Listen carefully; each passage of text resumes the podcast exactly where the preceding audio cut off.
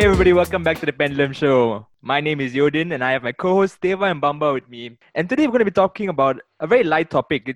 It's about addiction, actually. It's a very light topic that is quite meaningless to a lot of people. I'm really kidding. It's a very serious issue, and it's why one of the reasons why you want to actually talk about it, right? We know that a lot of people have misconceptions on the topic itself, and even ourselves, including ourselves especially, we have different perceptions of addiction and dependency, which is something our good friend Theva over here will go into. Because we consider him more of an expert on the matter. Visvamba and I will be just posting questions towards him. You know, he's a medical student as well. One of the best medical students I know. Right, Visvamba? Yes, agreed. Yes, this is why he's on The Pendulum Show. I love you. You know, yes, not the fact that he's just our friend and always with us, but we choose to have him around. That's the point. It's a choice. Okay. You should have in a life-threatening emergency. Right? Yeah, exactly. We're really lacking a lawyer as a friend. Are you posing a question to the audience? If anyone would like to apply to be our friend/lawyer, please submit your inquiry to us. Thank you. Okay, so Theva, we just lost as an audience, right? All the lawyers who we actually do know, you know, and you just blew past them. Well, they're not in our circle of friends, right? Right? I mean, let's be honest here.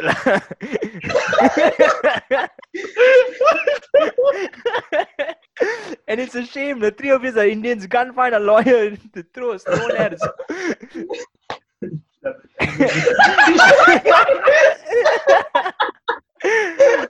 my god. You know what, before I further ruin this show and the reputation that we have somewhat have for I have no idea what, Theva, can you please tell me what is addiction? Okay. So, addiction and dependence are always used interchangeably. Different institutions define it differently. Even up to now, there are people still debate about what is addiction and what is dependence, because it's very highly correlated, although they are both independent of each other. Okay. So, addiction is defined as compulsive substance use despite negative consequences. All right, that is just the entire that is the definition of addiction now. Yeah. And dependence is a state in which a person can only function normally with the substance. You understand what I'm trying to say? Yeah. So in dependence, your brain function is disrupted by the substance in itself, and the substance, like, you become you're only functional when you have the substance. Whereas addiction is just you misusing a substance. So addiction is somewhat similar to substance abuse, where you misuse a substance despite its negative consequences to your health, your well-being, everything around you. Yeah. Okay. Is it a prerequisite to dependence? Does addiction eventually lead to a dependence? Yes. So, as I said before, I told you, right, these things are they're very correlated. You can say that addiction can lead to dependency, but that doesn't mean dependency is not something that stands alone. You can develop dependency by in itself. Okay. Right? So you can be dependent but not addicted? You can be dependent but not addicted, correct. So dependency must come first, would you say? No, it's a standard. Yeah, it's mutually exclusive. Alone, but it's highly correlated, yeah. Okay. I see. Yeah. Let me give you an example. Make it easier a bit. Easier. Ooh. Okay. So, in terms of addiction, let's say you are addicted to nicotine, right? So you smoke a lot of cigarettes, right? Despite its negative consequences. I just realized. Okay, but let me pose you how dependency works as. Let's say you're taking antibiotics, right? Yeah. And that makes you feel better. Okay. So now you just continuously take antibiotics because it makes you feel better. You're not addicted to the substance. When you remove antibiotics from the system, the system is not able to function properly. Okay. Okay, so this is why, like what Yodhin, you said just now, addiction can lead to dependence. Yeah. Dependence also can lead to addiction. Oh, interesting. So basically, you can be addicted to something without being dependent on it to function. Yes. And you can be dependent on something without being addicted to it. But you need it to function. Okay. Doesn't mean you're addicted. So does this only apply to substance? Like if you're talking about either addiction or dependency, does addiction, for example, only apply to physical substances consumed? Not entirely. Addiction can also be behavioral. So you can, like sex addiction. Sex addiction is completely based on behavior, right? There's no substance involved. You can say the same for gaming. That's the new in thing these days. WHO just recently published an article about including gaming as a sort of addiction in the next ICD-11. It's already out. Okay. Okay. So this, where I am now sort of having trouble with, right, is, okay, now that I know that these two things exist independently. Yeah. For example, if I have a nicotine addiction, I'm just trying to see if, let's say, I come to a point where I am seeing the negative effects that it has on my health. And I want to obviously make a change, right? But right now, if I know the facts, that I know that maybe the lines are blurred to me. I don't know whether it's a dependency or it's an addiction. But regardless, what would one do to try and get rid of this habit or like stop the addiction? Okay. Let me give you the medical student answer, Yodhin. Student answer. Okay. Yes. You approach any condition using this model called the biopsychosocial model. Cool, na? Nice name. Wow. Yeah, it sounds like you made that up, Theva. Yes. Just like every other medical term, they tell you that, lah. Just like every other medical term, you can say anything you want. We have no choice but to believe you. You know. I love it. Right. We need more than one doctor friend also, Bamba. Let's include that in the list. We need to verify, right? The cross-check table. I don't mind. Bring them on, man. Bring them on. So the biopsychosocial model, it's basically it's a three-prong attack on whatever problems you have. So what I'm trying to say is, let's take the addiction of cigarettes, lah. Yeah. So first we'll approach it biologically. Right? Biologically, all right. Biologically means we administer different medications, as well as, for this instance, you can say nicotine replacement therapy is one idea. There are some drugs that you can give patients for the cigarette to even taste bad when you're smoking it. There are medications that can alter things like that. Right. So the biological model is basically administering different sorts of medications to try and curb the issue, lah. Right? So then you have the psychological approach. The psychological approach is when this is when therapy comes into play. So you can use things like cognitive behavior therapy, and as well as you can include things like family therapy, things that approach the problem psychologically, lah. Right?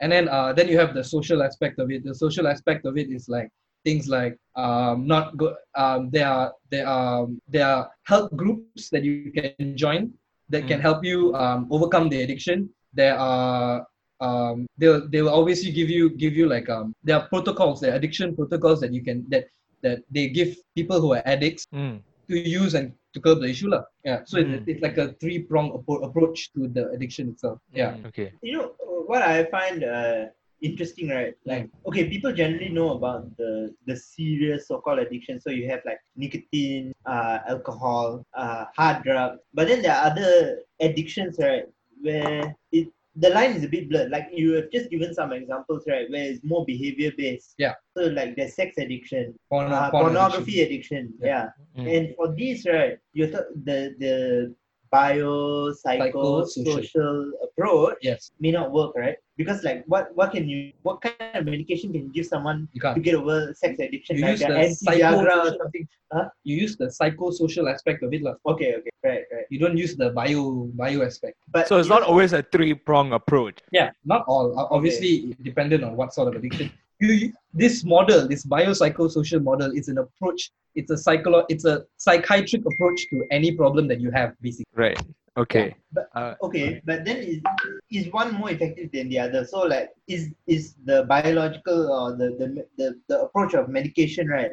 Is that generally more effective than the psycho and social aspects? Like obviously, you know, if you're a smoker, yeah, I would probably like the most direct approach is a nicotine patch or something like that, right? Yeah. And that, like, because you are addicted to substance, so you're getting that substance. Yeah. Yeah. So like in that case, wouldn't that be the most effective method of attack would be the bio approach?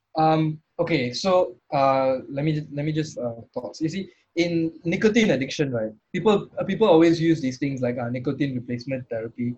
And like those patches that you were saying, statistically, the biological approach to it doesn't work as well as the psychological. And I think that this one, don't quote me lah, but I think the psychological approach works most of the time for most problems. Mm. Oh, okay. Yeah. Okay, these are I'm talking about when we're talking about hard drugs. Yeah. Then probably let's say we're talking about heroin and cocaine, right? Yeah. The biological approach is very much needed. But the rest of it, the psychological approach is the most effective. Oh. Is it like a mind over matter sort of thinking here? Is it like you need to develop the will and then which trains the pattern to want to overcome this as well? Does this play a part into it? Yeah, for sure. I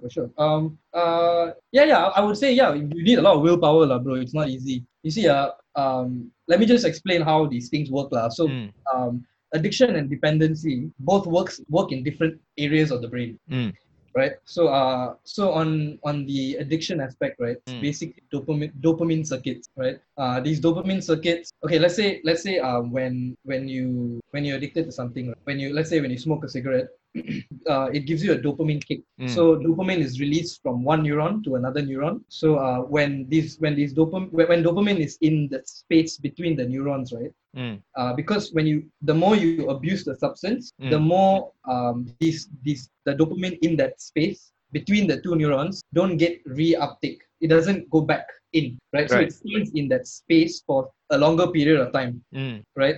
Because it stays in that space for a longer period of time, that dopamine high is continuously there. It's not going away, right? Right. That's why you develop things like cravings. Cravings occur when the dopamine reduces to the point where it wants that high again.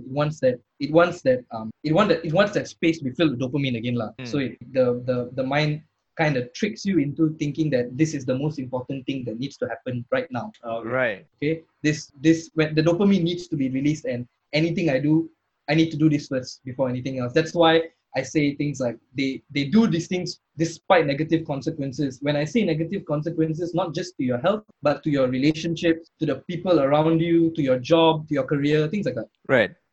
Is it a matter of frequency also? So, for example, in that case, right, what if I just spaced out the time periods of me smoking a cigarette? So, for example, if I smoked one every 2 weeks or every month or so, just one. Yeah.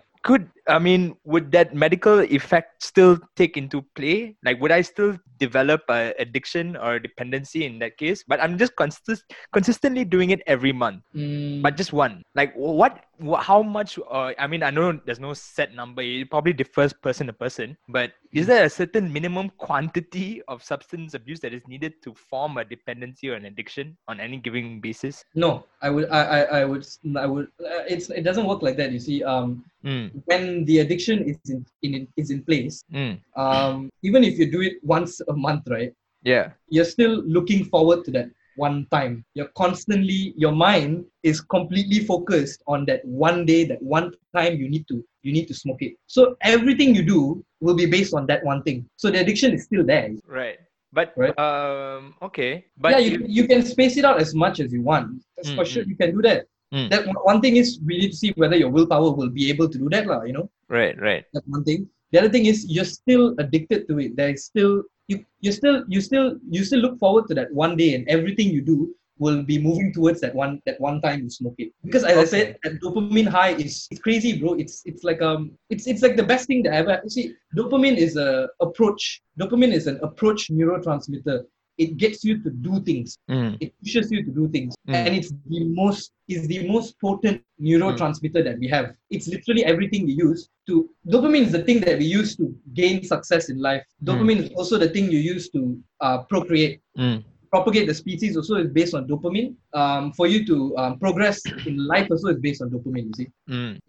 Okay. What if, for example, I formed a nicotine addiction. I've realized I've come to an understanding that I want to quit. And then, you know, you get to a point where, you know, okay, the natural first step would be like maybe from 5-6 a day, I'll go to 4, I'll go to 3 and so on. So maybe going back to my example of once a month, right? Yeah. Because you justify it in your head that a cigarette once a month cannot possibly kill you. Yeah, I mean, we would think that, I mean, obviously, you know, we can't say that it's a fact, but you would definitely think that it's a lot better than me smoking 5-6 a day to just once a month. And then, you know, the concern or need to kick the habit completely goes out of the way. Yeah. Is this better though? Because the thing is, you're rationalizing in your head that I've made this great leap, and you're almost to the point where I just cannot give it up, right? Yeah. No matter what, I can't give it up, but I've reduced it to the bare minimum. Is this something like, at least from a medical point of view, or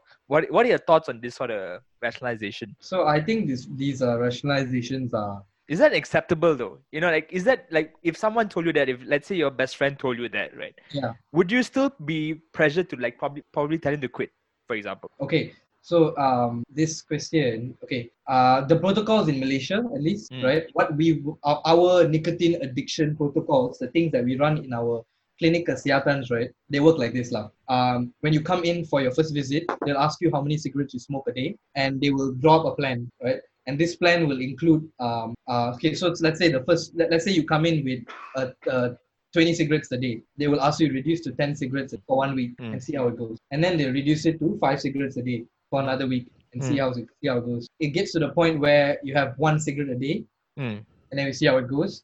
And then you start on nicotine replacement therapy. Okay. To the KKs I've been at, the clinic kesehatans I've been at, especially the one in Cheras, shout out to KK Cheras. Shout out KK Cheras.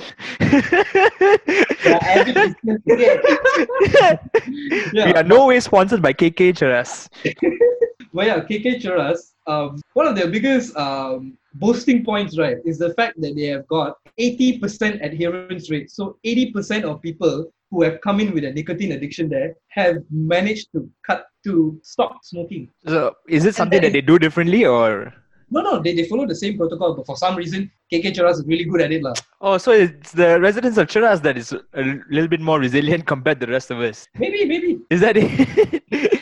I don't know. I don't know. Okay. But okay, in this one instance, the protocol really, really works. Okay. Right? But generally, I'm talking about the world statistics itself. It shows that it doesn't lah. Oh yeah, it always works best when you. So it's like it's an all in or nothing sort of thing, right? Is it? All in or nothing solution. Yes. Oh. Okay. Yes. Right. Okay. That as I said, like this model works in some places. Like as I said, in KK Cheras, 80% is a really good number. It's probably one of the best in Malaysia, to be honest. Bamba, do you have any questions? Yeah. I mean, so what you're saying is that even if I'm a heavy smoker, I reduce it to very frequent. But okay, so obviously the harm, in absolute terms, the harm is less, much less. Yes. But because what you're saying is that there is always a chance that I'm going to get back into the mode of, and this happens fairly often, that I get back into the mode of chain smoking. The chances of you going back to your old ways is very high. If I didn't take it all together, I can basically expect that I will be back where I started at some point. Mm-hmm. That's what I'm getting from you. Okay, that makes sense. Yeah. Okay. Yeah, I guess you can always like revert back to your original state. Yeah. Okay. Yeah.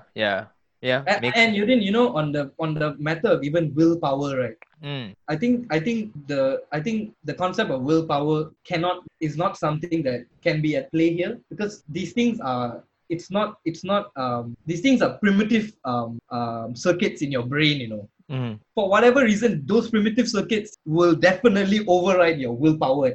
I mean, willpower will not be able to stand to these circuits lah, you know. That's what I'm trying to say. Right. Okay. Biology at work. Yes. And it's not really that you have as much control as you think you do over your action. I mean, this brings me to a question which I want to ask. You know, okay, some people... Oh no, who is this people? On one fine day, I will kick the habit and that's it. They'll never smoke a cigarette again. Yes. And some people, They can even experience serious health conditions, heart attacks, even have cancer, and they still will not be able to kick the habit. So what is different between two groups of people? Are they wired differently? Good question. Some people are wired differently. Crazy, right?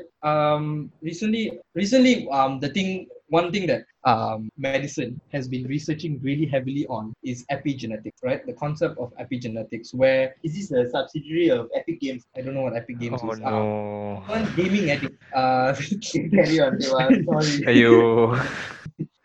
So the concept of epigenetics basically says that throughout your generations, right, there are chances that genetic material can be changed by the environment in itself for you to have different circuitry. So let's say your father smoked, right? The chances of you smoking would be higher, and that's not only because of the fact that your father smokes, not just the social aspect of it, but genetically you can be wired in a way that for your dad it was hard to quit smoking. It would be relatively hard. It would be hard to quit smoking. That's fascinating, like when we learn about epigenetics in like our basic biology, right? It's these things about how like we did, right, in school. I remember they were saying like these are the old ideas where if your parent broke his leg, you could also break your leg. That was what I learned about. I have not heard this at all.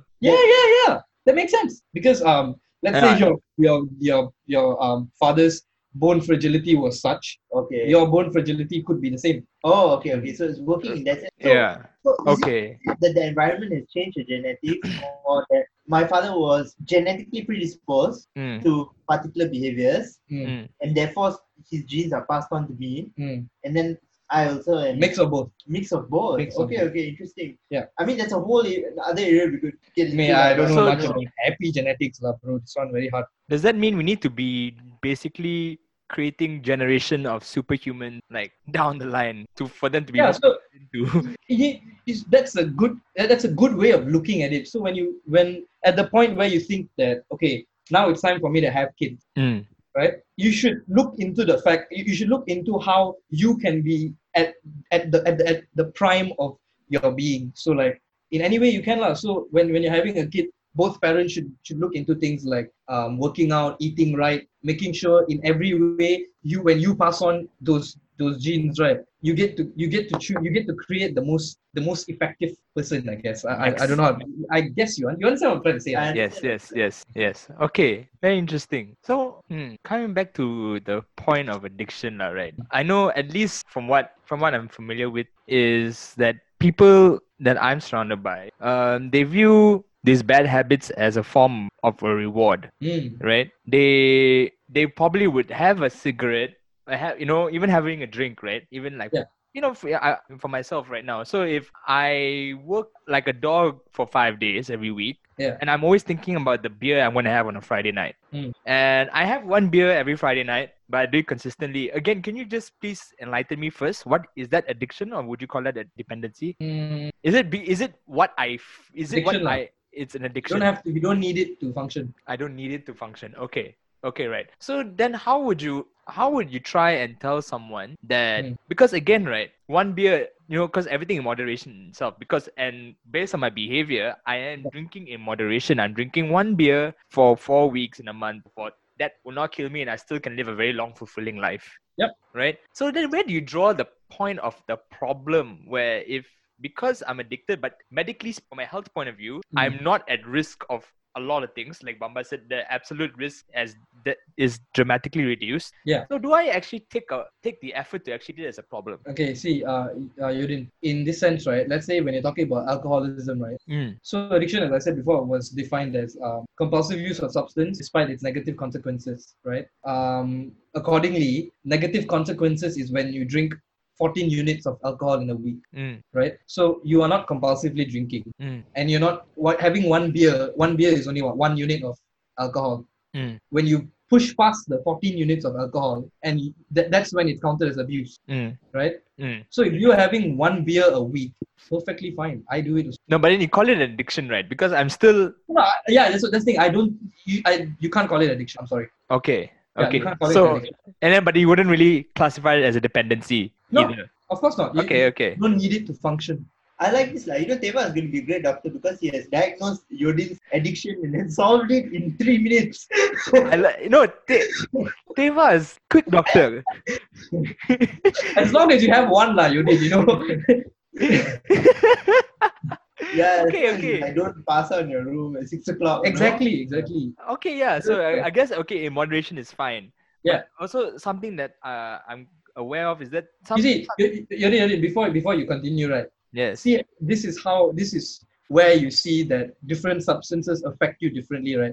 Mm. Let's say I were to say you can use heroin once a week. You know, it's completely different. It's not the same. That's why you approach different addictions different ways. For some things, in moderation is fine. For other things, any amount of it is, and it's all tied to the effects of it. Yes. You have to look at the effects of it. Yes, correct. Right. Okay. So, we've been talking about very common types of addictions that people talk about, but there may be other addictions, right, which are even more common than this, which people don't treat as a problem. So you have mentioned gaming is being diagnosed as an addiction now. Yes. Pornography definitely is an addiction, though most people don't treat it as a problem. Yep. And there are loads of other things which are very behavioral, right? Handphone use, coffee, caffeine, right? TikTok. Do you think that people nowadays, right, they're picking up all these habits without a clear idea of the consequences? We have a lot more stuff in our lives that we can become very attached to. Correct. And do you think that just the fact of us being either dependent or addicted to all these different things, it affects the way that we function? It's got a negative impact on us? Yeah, for sure. Because like what I was saying just now, these things are run on dopamine circuits, right? Yeah. And dopamine is the most potent neurotransmitter, right? As I said before, this is the neurotransmitter of approach. So the ability for you to reach success is based on this one neurotransmitter, you know. Yeah. So if you're heavily addicted to many things, dopamine is always there, right? It's always going to be in those spaces between neurons. It's always going to be there. So which means the most important things in your life becomes less valuable. Right. You understand what I'm trying to say? So because dopamine is such a You're so used to it always being turned on. Everything else in life becomes dull. Secondary, or I would say dull. Everything else becomes it's not as important as your addiction. So your priorities change completely. Yeah, achieving your life goals. Yeah, towards your aim in life. Yeah, your purpose. These things, the more important things in life, you would tend to put off because you're getting that dopamine from there. Correct. I'm getting it right now. I'm getting it instantly. Yes. Instant gratification versus delaying it for a later period. Yeah. Right. Okay. It's fascinating, the way that culture has shifted, right? Even things like watching a movie. Yeah. It was something you do once a month at the cinema, right? Yeah. And then it became something maybe you do at the end of the week with your family around the television set. You buy a movie or something like that. Yes. And expensive. And now it's like Netflix, I can have it on the way to work. I can have it during lunchtime. I can have it before I sleep. I can have it all the time. We're on-demand culture right now, you know. Yeah.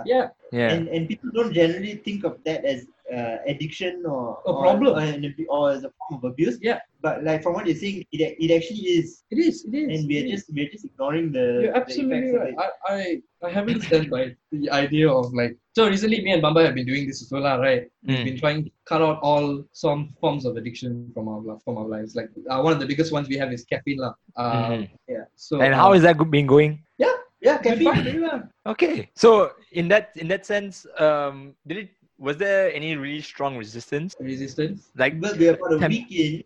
Yeah, we only about a week.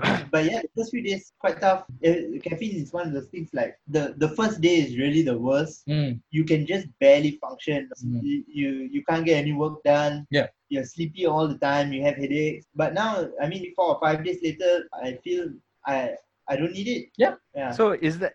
So okay, that's obviously your will to fight the urge and the temptation to have a cup of coffee, right? That is, and you also have the belief that eventually I just need to hold out enough until I generally just stop thinking about it. When I stop thinking about it, then I won't have the need to want and drink one. Yeah. Right? Is that and also new forms of circuitry will pose itself up. So other things will satisfy your need for dopamine. Yes, correct. Other than, okay, so actually on that note, right? So how would you sort of, it's more of a balancing act, I think, in my opinion or so, because you don't want to be going into a path where you're just replacing one addiction for another, right? Yeah, for sure. So how, is there a way on how you would try to avoid that? Replacing one with the other. Yeah, replacing one for another. So, you know, something that's quite common, I guess I'm going back to smoking. A lot of people also, because, you know, it's purely from a simple thing of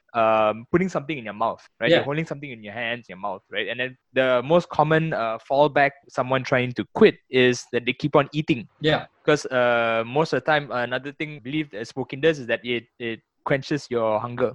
So you obviously eat to quench your hunger, or even if the hunger isn't there, you just always use to putting something in your mouth. So how do you balance that right now for in an example like that? This one very hard. I'm sorry. Okay, no, but yeah, I would say, let me just say this lah. I feel like, okay, when I was explaining the point where you see when dopamine is being released and it's in that cleft, and then it's not reabsorbed, right? The point is to hold it out until the point where these transporters are available again to reabsorb that dopamine again. So it's not in that cleft for a long period of time. So you wait it out until that happens. Again, so you need to wait out for a certain period of time. You don't want to be replacing something that actually reinforces these neurons, right? Yeah. Okay. Then that's quite simple. Does rehab work? When you say rehab, what do you mean? I guess the traditional understanding of what we think rehab is, right? We always imagine it to be more of like a place you go to, and then you're rehabilitated into maybe doing different things, and then you're also prescribed drugs and different sort of medication as well. I mean, to be honest, I'm not too clear on what actually goes on in rehab, so maybe you can enlighten on that. Yeah, okay, so the typical rehab center, like literally what you said, Yodhin, they give you medication, they get you to kick the habit. So obviously, rehab centers for a variety of different things. Well, you rehab centers heroin, you got rehab centers for nicotine abuse, all sorts of things. But to answer your question, whether rehab works or not, it will work lah. It will work only for people who want to do it. You can't force someone to go to rehab. That's impossible, because as soon as he's out, he's going to go back, he or she. But rehab, I would say, I mean, this is based on evidence also lah. Rehab only works when that person is willing to try, to kick the habit. Yeah.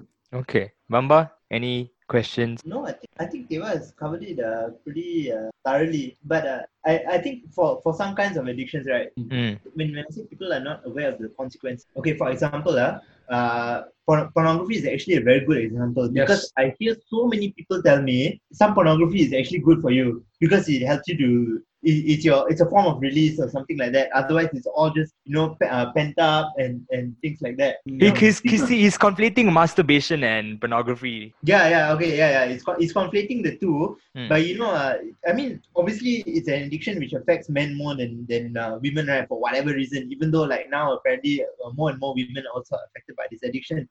But yeah, I mean, it's actually like shown to have effects on your relationships, on your, you know, sexual tendencies, even your sexual performance when you're older. So it's correlated with ED, erectile dysfunction, all these kinds of things, right? And people, it's just not even mentioned to us, whether it's the media, whether it's culture, whatever. Do you see any other thing, any other kinds of addictions or attachments, right?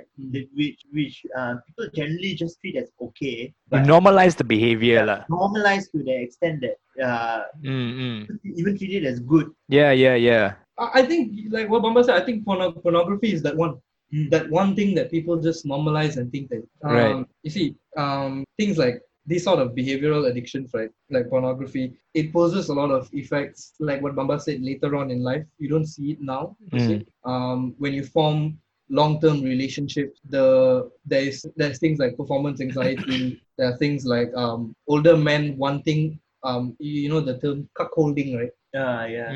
So you would rather watch your loved one. You would rather watch than to even be there. Yeah. In intimacy, right? And erectile dysfunction is one of it.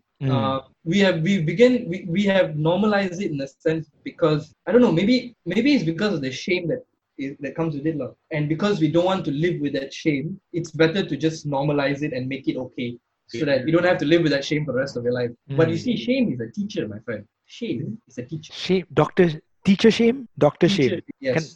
Shame will teach you what does shame teach you about? Shame is an indicator that something you're doing is indicator that something you're doing is not right. Like some shame is well placed, some shame is misplaced. Yes. But we tend to forget that sometimes shame is an indicator, is the right indicator, right? Yep. For types of behavior. I think another one would be social media. Yeah, TikTok. I'm really harping on TikTok right now. Hey. Yes, Bamba. I'm talking to you, Bamba. Only Bamba. Yes. I don't have the app. Theva doesn't have social media. You have everything. Okay, but I don't know why this brings the association to mind, but what do you think the role of spirituality plays in? Good question. Fiction? I'm Catholic, Yodhin is Catholic, right? And then we have this period of Lent, about 40 days around before Easter, where people generally give up something. So a lot of people give up meat, but we add on things like, I gave up social media this year for Lent.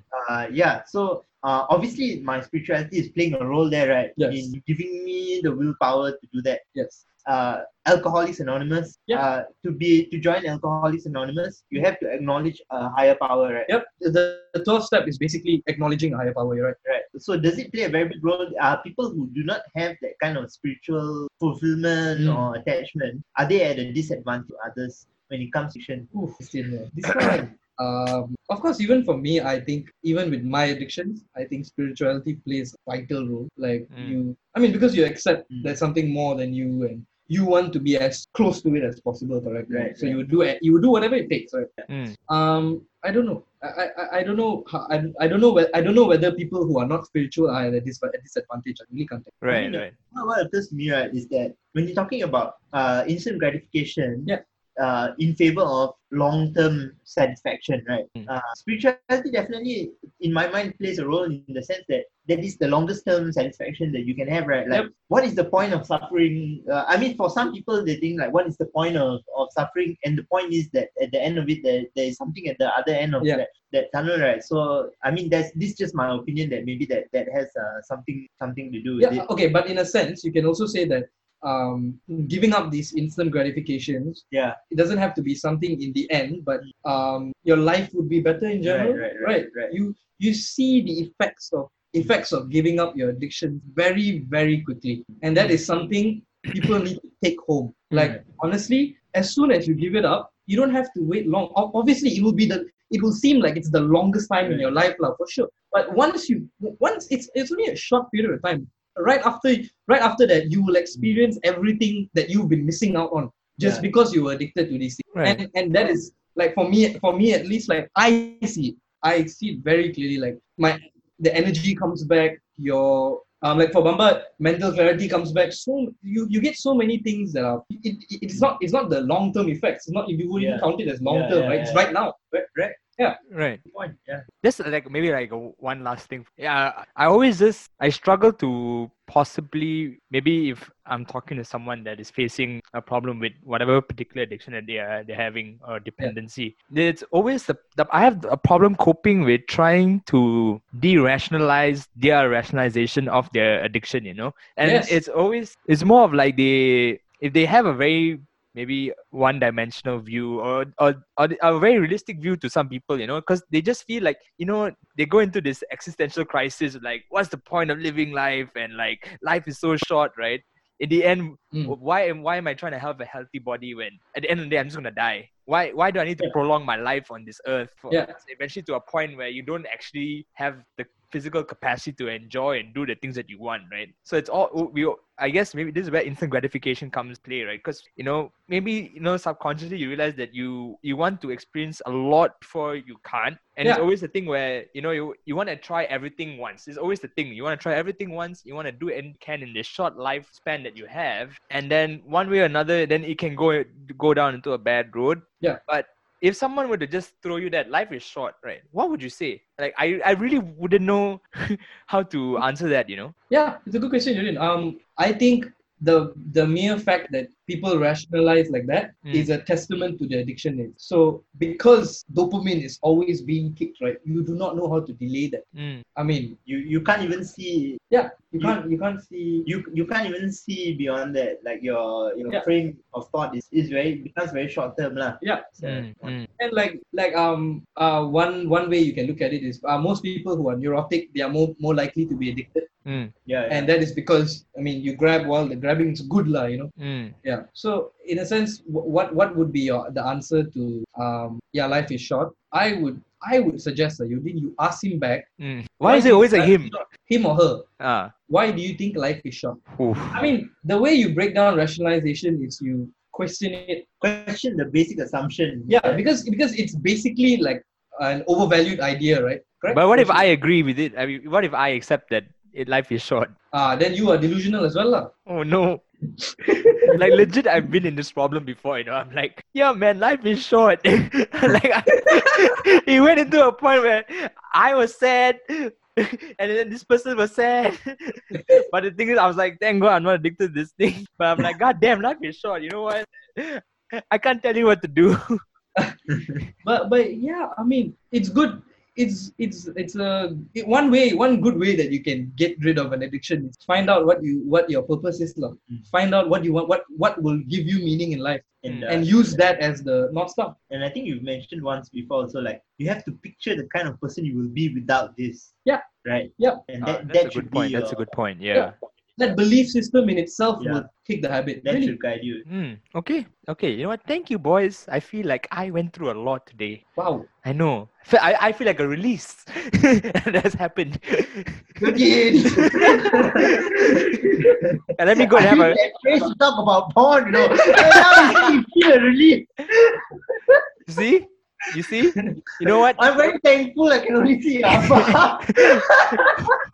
What is happening? Oh my god. You know what? I'm going to have a cup of coffee after this. Okay. Does anyone else have any questions? No? Nope. No? I think we're all good, right? Well, I think that's about it from us. If anyone has any thoughts and opinions on addiction, we we posed this question a while ago. Let me just go through some of the responses. Ooh, we had responses. Ooh, that's it. It's all from Bamba's friends, by the way. Where are my friends at? Wait, where is it lah? I can't. Yeah. So... Bamba, you can read it. Can we pause? Why you want to pause it? Unpause it. We've been recording. Okay, so we got a couple of responses. Bamba, do you want to just read out one or two? Yeah. So the one that first stands out to me is from Arul Selvi, and she said, "What's up, Arul?" Yeah, and Arul, and she says, "They say that the opposite of addiction is connection." So I guess what that means is that you are replacing the high you get from the substance with real human connection, which gives you that gives you true happiness and satisfaction. I think that is something that we didn't really get into so much here today. It does make a lot of sense. Like, I mean, you always hear about people who are addicted, who get into addictions because they're lonely, feel abandoned. Yeah. So yeah. Good okay. Point. All right. Okay, we had one. Yay! Nice. Thanks, Arul. All right. So if anyone else has any thoughts and opinions, please do just share them with us. We'll be more than happy to listen to it. In the meantime, I'll be drinking a cup of coffee. Thank you very much, guys, for coming on the show and talking about this. I don't know what's happening right now. I'm really tired lah. Okay, so I guess that's about it from us. Yep. All right. Yep. Good night. I'm always saying good night. Good night. I'm sticking to it. I'm committing. Good night. Bye. Thanks, everyone.